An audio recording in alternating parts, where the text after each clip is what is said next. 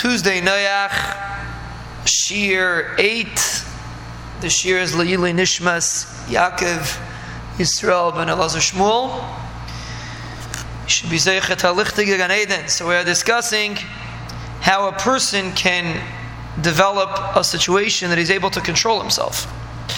We mentioned that part of it is that a person shouldn't be in a situation of emptiness. We explained that emptiness is what drives a person to look where he's not supposed to be looking, to be busy with things he's not supposed to be busy with.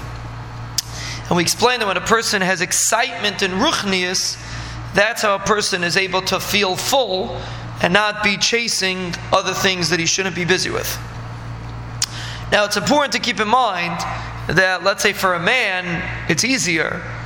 A man really, if he's driving or if he's walking, he should try before he goes out to try to have something to think about, something to occupy his mind.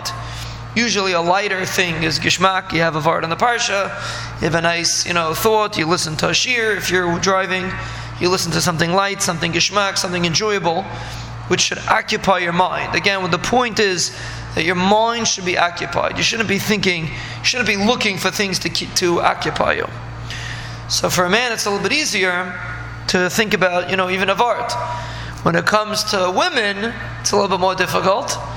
But again, the purpose is to keep yourself busy. So even if it's not necessarily Torah or a mitzvah, you know, a woman can get involved in mitzvahs. If a woman has nothing to do, she's not working, and she's bored. So again, it's going to make problems.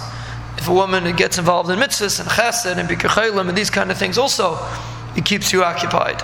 The purpose, the, the, the purpose over here is for a person to try to make themselves mentally and emotionally occupied.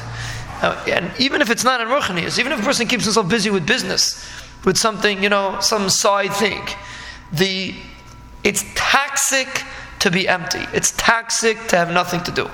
And that's how a person has to approach this area of Avodah Hashem. The first way to combat it is to give yourself something to do. Make a phone call, talk to somebody. Give, keep yourself occupied. If you're going to walk out into the street and you're not going to be occupied, you're going to be faced with an assignment. Baruch Hashem, we have plenty of things to be busy with. All of a sudden, when it comes into the street, all of a sudden we forget what we're supposed to be busy with. A person could keep himself busy, whether it's with, it should try to be with a mitzvah or with Torah. But if not, anything that keeps you busy, being occupied emotionally and intellectually is the best antidote for this uh, sickness. And the same thing with a woman. the reason why she's dressing the way Part of it is society, which we'll discuss, Bez Hashem, but a lot of it is because life is empty and you need some sensation to keep yourself going. When a person makes sure that they have things to keep themselves busy, emotionally and intellectually, then Bez Hashem, they'll be Zeichel, it'll be much, much easier to overcome this tremendous Nisayon.